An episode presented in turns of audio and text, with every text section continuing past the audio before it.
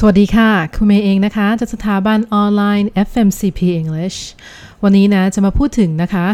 ความเปลี่ยนแปลงของ the new โทอิค test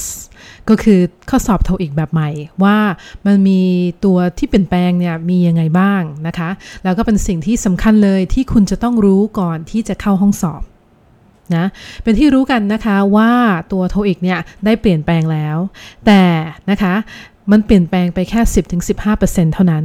เพราะว่าส่วนใหญ่แล้วเนี่ยก็เป็นตัวข้อสอบเดิมนะคะพาร์ทหนึ่งถึงพาร์ทเจ็ดเหมือนเดิมตัวประมาณ majority เนี่ยของมันเนี่ยก็เป็นเหมือนกับข้อสอบเก่า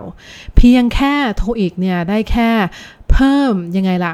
รูปแบบนะคะของการสอบรูปแบบของโจทย์ที่ต่างออกไปนะเพิ่มรูปแบบของตัวเลือกที่ต่างออกไปเท่านั้นเองนะดังนั้นนักเรียนแบบส่วนใหญ่แบบโอ้โหกังวลเรื่องนี้มากแต่บอกเลยนะคะว่าถ้าเราติวทักษะนะการฟังและการอ่านเนี่ยในเชิงของธุรกิจนะคะไม่ว่าโทอิคจะออกมาแบบไหน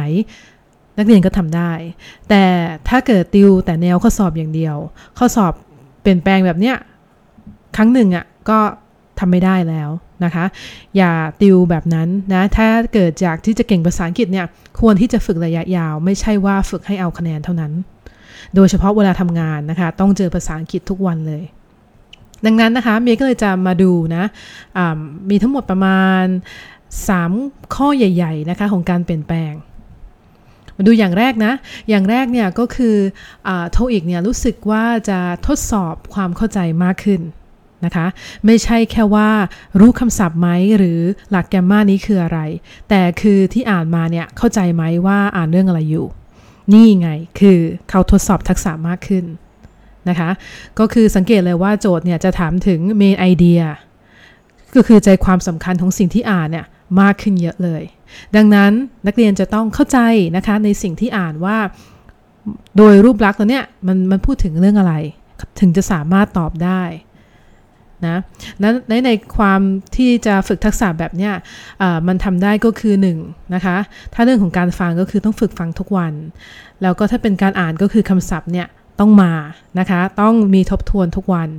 ซึ่งในแผนการเรียน Daily Top Star ของคอร์ส โทอิค at Home เนี่ยจะให้ฝึกแบบนี้ทุกวันเลยนะคะเพราะว่าครูอยากให้นักเรียนของครูอ่ะเก่งจริงไม่ใช่เก่งแต่ในห้องสอบนะ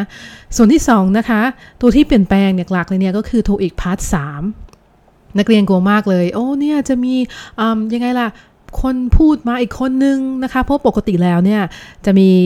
conversation ผู้ชายผู้หญิงเท่านั้นแต่ครั้งนี้นะโจทย์บางข้อเนี่ยก็จะมีผู้หญิงสองคนชายหนึ่งหรือชายสองหญิงหนึ่งบอกเลยนะคะว่าไม่ได้ยากอย่างที่คิดนะเพราะยังไงเพราะว่าจากการที่ครูเตรียมตัวข้อสอบห้าชุดเนี่ยใหม่ๆเนี่ยลงใน โทอิค at Home เนี่ยครูเห็น pattern ว่ามันจะเป็นในรูปแบบนี้นะคะ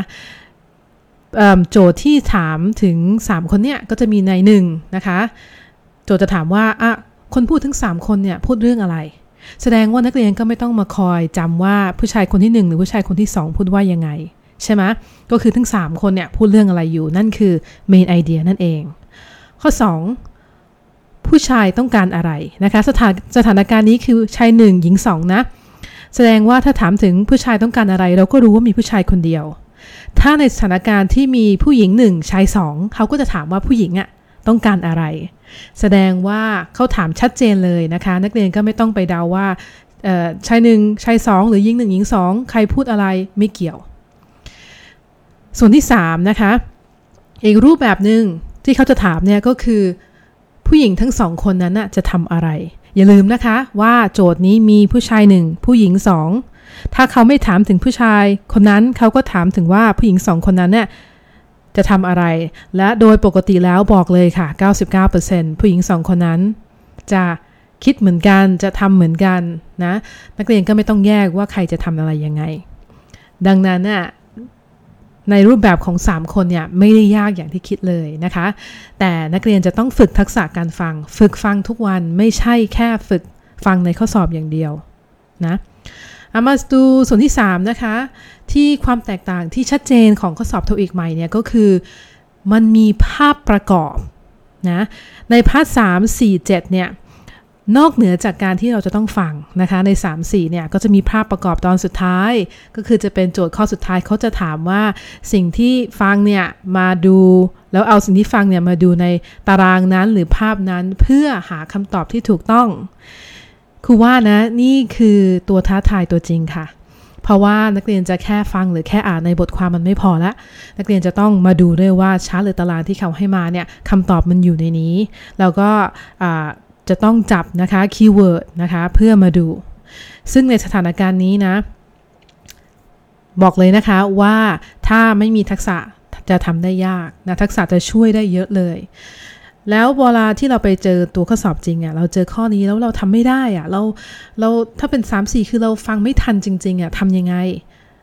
เหมือนที่เมย์สอนนักเรียนของเมย์ค่ะก็เลือกมาข้อนึงแล้วก็ไปต่ออย่าลืมนะว่าข้อข้อสอบข้อง่ายข้อยากเนี่ยให้คะแนนเท่ากัน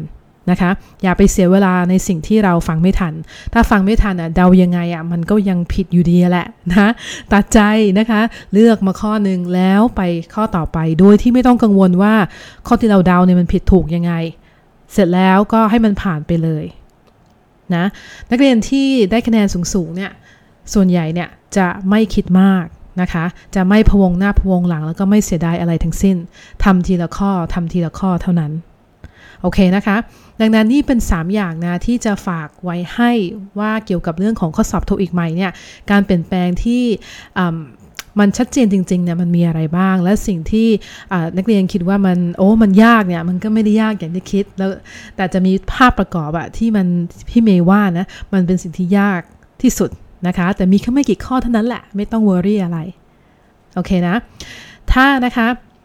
สนใจในเรื่องของอ่าตัว โทอิค at Home หรือสงสัยว่าเอ๊ะ Daily Top Star มันฝึกทักษะยังไงเนี่ย